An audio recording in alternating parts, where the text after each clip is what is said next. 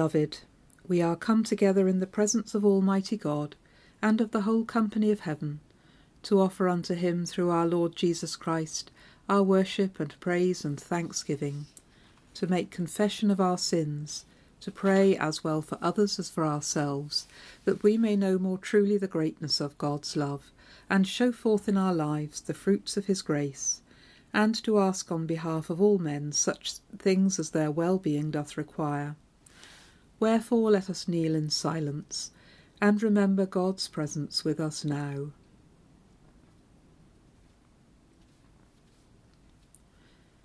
Almighty and most merciful Father, we have erred and strayed from thy ways like lost sheep. We have followed too much the devices and desires of our own hearts. We have offended against thy holy laws. We have left undone those things which we ought to have done and we have done those things which we ought not to have done, and there is no health in us. But thou, O Lord, have mercy upon us, miserable offenders. Spare thou them, O God, which confess their faults. Restore thou them that are penitent, according to thy promises declared unto mankind in Christ Jesus our Lord. And grant, O most merciful Father, for his sake, that we may hereafter live a godly, righteous, and sober life, to the glory of thy holy name. Amen. May the Almighty and merciful Lord grant unto you pardon and remission of all your sins, time for amendment of life, and the grace and comfort of the Holy Spirit. Amen. O Lord, open thou our lips, and our mouth shall show forth thy praise. O God, make speed to save us. O Lord, make haste to help us. Glory be to the Father, and to the Son, and to the Holy Ghost, as it was in the beginning, is now, and ever shall be, world without end. Amen. Praise ye the Lord. The Lord's name be praised. Our psalm today is Psalm 125.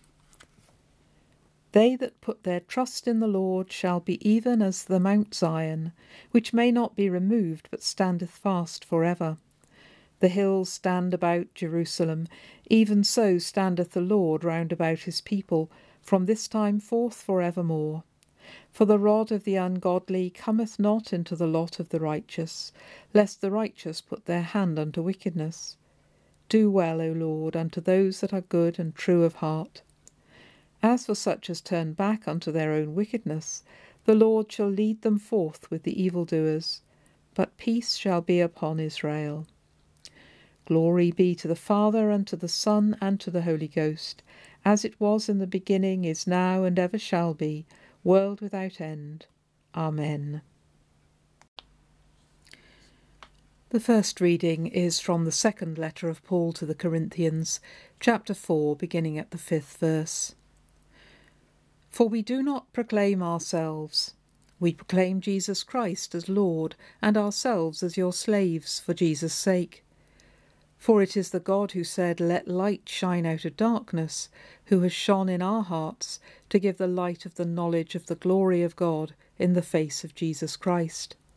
But we have this treasure in clay jars, so that it may be made clear that this extraordinary power belongs to God and does not come from us. We are afflicted in every way, but not crushed, perplexed, but not driven to despair, persecuted, but not forsaken, struck down, but not destroyed, always carrying in the body the death of Jesus, so that the life of Jesus may also be made visible in our bodies. For while we live, we are always being given up to death for Jesus' sake, so that the life of Jesus may be made visible in our mortal flesh. So death is at work in us, but life in you. But just as we have the same spirit of faith that is in accordance with Scripture, I believed and so I spoke, we also believe and so we speak, because we know that the one who raised the Lord Jesus will raise us also with Jesus, and will bring us with you into his presence. Yes, everything is for your sake, so that grace, as it extends to more and more people, may increase thanksgiving to the glory of God. We say the Magnificat together. My soul doth magnify the Lord, and my spirit hath rejoiced in God my Saviour, for he hath regarded the lowliness of his handmaiden. For behold, from henceforth all generations shall call me blessed. For he that is mighty hath magnified me, and holy is his name. And his mercy is on them that fear him throughout all generations. He hath showed strength with his arm, he hath scattered the proud in the imagination of their hearts. He hath put down the mighty from their seat, and hath exalted the humble and meek. He hath filled the hungry with good things, and the rich he hath sent empty away. He, remembering his mercy, hath holpen his servant Israel, as he promised to our forefathers, Abraham and his seed for ever.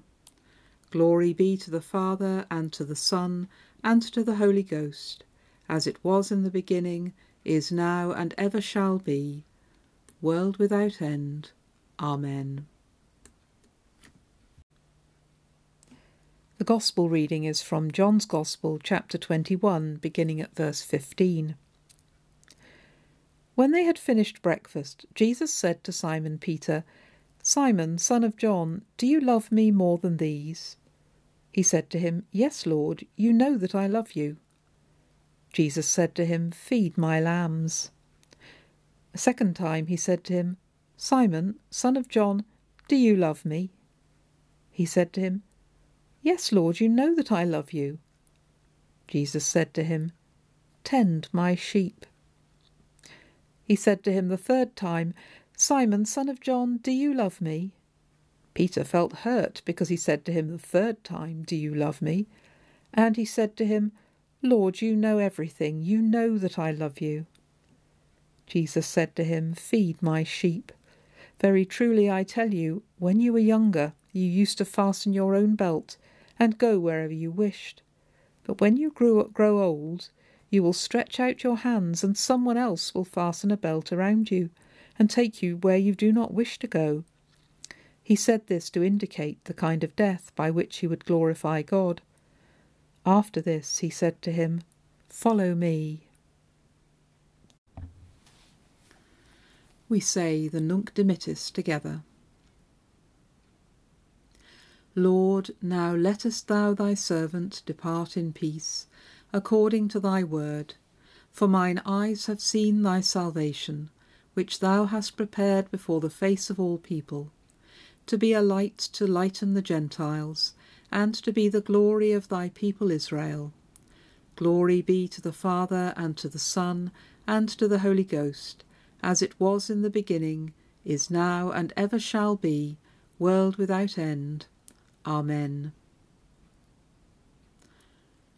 And we say the Apostles' Creed. I believe in God the Father Almighty, maker of heaven and earth, and in Jesus Christ, his only Son, our Lord, who was conceived by the Holy Ghost, born of the Virgin Mary, suffered under Pontius Pilate, was crucified, dead, and buried. He descended into hell. The third day he rose again from the dead. He ascended into heaven and sitteth on the right hand of God the Father Almighty. From thence he shall come to judge the quick and the dead. I believe in the Holy Ghost, the Holy Catholic Church, the communion of saints, the forgiveness of sins, the resurrection of the body, and the life everlasting. Amen. The Lord be with you. Let us pray. Lord, have mercy upon us Christ, have mercy upon us. Lord, have mercy upon us. Our Father, who art in heaven, hallowed be thy name. Thy kingdom come, thy will be done on earth as it is in heaven.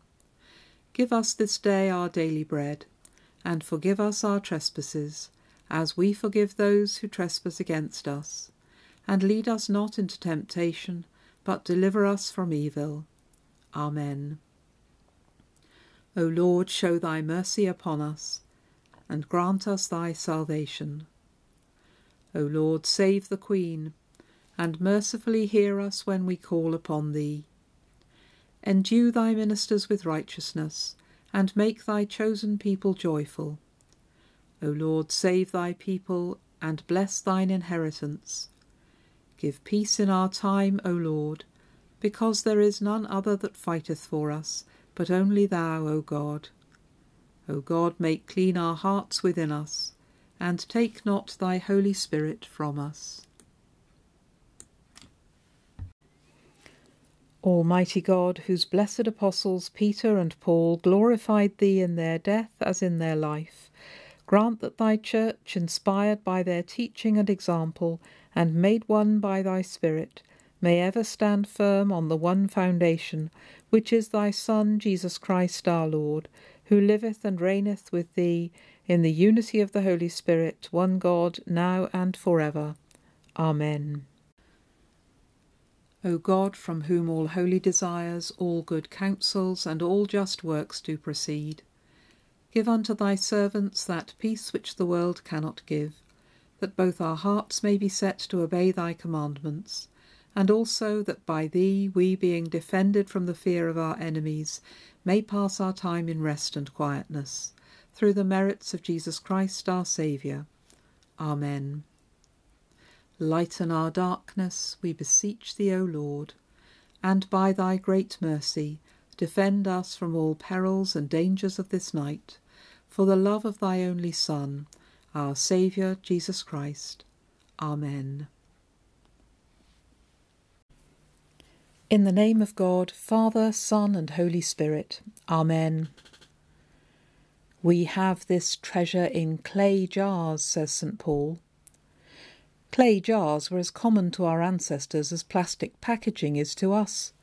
Pottery was used for all sorts of things transporting and storing goods, cooking, eating, for the lamps that lit people's homes. It was a basic necessity and one of the oldest human inventions. Pottery has been found which is 20,000 years old, though it wasn't until about 5000 BC that someone in the Middle East thought of putting a lump of clay on a wheel to turn and shape it evenly. Broken pottery is a sure sign to archaeologists that they've found a human settlement. There were other sorts of containers, of course, made of wood or stone, metal or cloth, but clay pots were cheap and easy to make, and pottery didn't rot or rust or decay. All you needed was some of the right sort of mud, which could be found just about anywhere. Most pottery wasn't particularly beautiful, just ordinary workaday stuff, which you wouldn't have looked at twice. Oddly, though, clay pots were sometimes used to store treasure, as Paul suggests. People hid valuables in them, especially if they needed to bury their treasure in times of war. It was a bit like putting your savings in a biscuit tin hoping the sheer ordinariness of the receptacle would mean no one would think of looking there. It's a chancy business, of course. Apart from the fact that burglars and invading armies are wise to this trick, there's always the danger that the hiding place will be forgotten.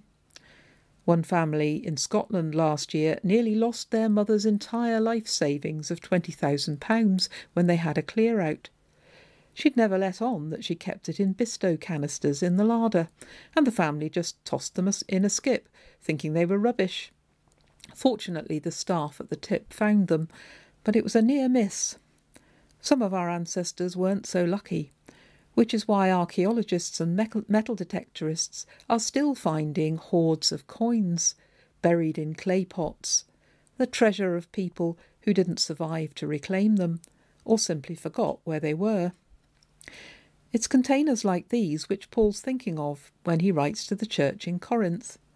Containers which are two a penny and hardly seem worth noticing at all, and yet which might be worth that second look, because who knows what might be in them? Of course, the clay pots he's talking about are human, and most of all, he's talking about himself. To us, saints like Paul and our fellow patron Saint Peter who we celebrate today, may seem like superheroes, people whose names have echoed down the centuries, not least in the many churches like ours dedicated to them. Patron saints were like friends in high places, people who'd listen and speak for you in the heavenly courts, and they didn't come much higher than Peter and Paul, two of the most important leaders in the early church. But maybe no one can ever really be a superhero to themselves unless they're completely deluded. And both Peter and Paul knew how dangerous it was to put anyone on a pedestal, least of all themselves. Peter, one of Jesus' closest friends, had denied even knowing him when Jesus was arrested. It was a shameful thing. And yet the story of this spectacular failure must have originally come from Peter himself. He was the only disciple there. He wanted people to know about it. Paul was even less promising material as a Christian leader. He'd been so violently opposed to the followers of Jesus and all they stood for that he dedicated himself to hunting them down and having them arrested, which for many of them would have meant, meant torture and even death. In one of his letters, he calls himself the worst of sinners, and he meant it. And yet, both Peter and Paul found themselves called and used by God, vital to the life of the early church. Today's Gospel reading told of the moment after the resurrection when Jesus reaffirmed his call to Peter despite or maybe because of his earlier failure. However badly he'd got it wrong, God still wanted to use him. Paul's turnaround was even more striking. When he was blinded by a vision of Jesus on the road to Damascus, on his way to have his followers arrested, he changed his mind about him, and to his surprise he found forgiveness not just from God, but from the Christian community he'd been persecuting. It wasn't plain sailing for them after that, though, and their ministries weren't shining examples of unbridled success. Peter was indeed eventually bound and led to a place he didn't want to go, to his own execution, as today's Gospel reading said. Paul shared the same fate, and before that had often had to struggle, afflicted, perplexed, persecuted, struck down, as he says. Well, if this is where following Jesus gets you, it's hard to see why anyone would want to do it. Did either of them feel their efforts had really amounted to anything? Possibly not. The infant church was a fragile thing, appallingly vulnerable in the face of Roman oppression. It must have seemed very unlikely to them that it would survive, let alone thrive. Paul wasn't putting himself down when he describes himself as a clay jar. He knew that human beings often have very little to show for their labours, are often unspectacular, and prone to breaking. And yet neither Peter nor Paul gave up. Despite all those challenges, Paul said he was not crushed, not driven to despair, not forsaken, not destroyed. And Peter stuck to his message too. He never denied Jesus again. They might only be clay jars, but the treasure they'd found hidden within themselves needed to be poured out and shared. Paul describes that treasure as the light of the knowledge of the glory of God in the face of Jesus Christ. Their encounters with Jesus had changed them forever. They'd discovered God at work in this carpenter from Nazareth, a clay vessel, an apparently ordinary man whose death on a cross looked to most of those around him like proof that he'd been rejected by God, that he couldn't be the Messiah, but whose resurrection proclaimed that it wasn't so. In him, God had showed that he could be at work just as much in failure as success, just as much in pain as in joy, just as much in death as in life. That isn't just good news for our patron saints, it's good news for us too, as individuals and as a church. If we look at ourselves and our church honestly, what do we see? Clay jars, unspectacular and ordinary. We may feel we haven't got much to offer. We might think we're too mundane for God to be interested in, or worse still, too fragile, or cracked, or broken. But God chose to make us like this, creatures of clay, like his first mud creature, Adam. And he delights in what he's made, sticking with us through thick and thin, even coming to die with us and for us. Each one of us has the treasure of his presence within us, treasure that shouldn't be hidden away fearfully, but poured out and shared with others. We don't have to be special. Just as we are, we are needed and called. We all have something to give, however small and insignificant it might feel to us. And if we don't give it, everyone will be poorer. So on this patronal festival, let's celebrate not only Peter and Paul, but each one of us, beloved mud, clay which God chooses to inhabit and let's ask Him to show us how we can share that treasure with others. Amen. Let us pray. Loving Lord, we thank you for the lives and witness of Peter and Paul, and for all those who have handed down to us the treasures of faith, the knowledge of your glory at work in the most ordinary of people and places.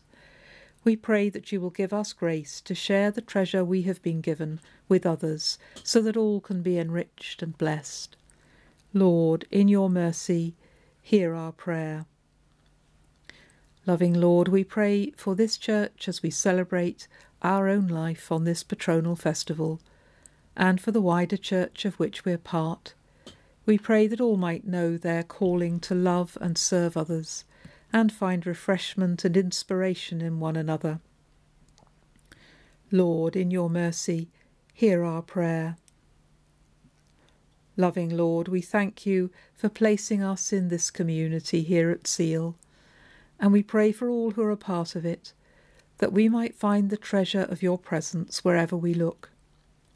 We pray for all who are feeling exhausted or downhearted, that they might find new hope and energy. Lord, in your mercy, hear our prayer. Loving Lord, we pray for all those you've given to us to love and be loved by, for family, friends, and neighbours. We hold before you any who we're concerned for today and those who feel forgotten or unnoticed. We hold them before you in a moment of silence.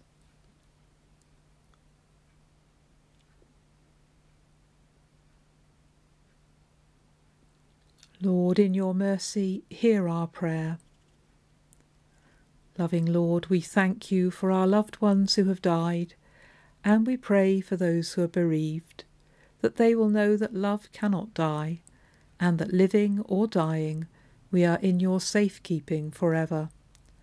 Lord, in your mercy, hear our prayer. The peace of God that passeth all understanding, keep your hearts and minds in the knowledge and love of God and of his Son, Jesus Christ our Lord. And the blessing of God Almighty, the Father, the Son, and the Holy Spirit be among you and remain with you always. Amen.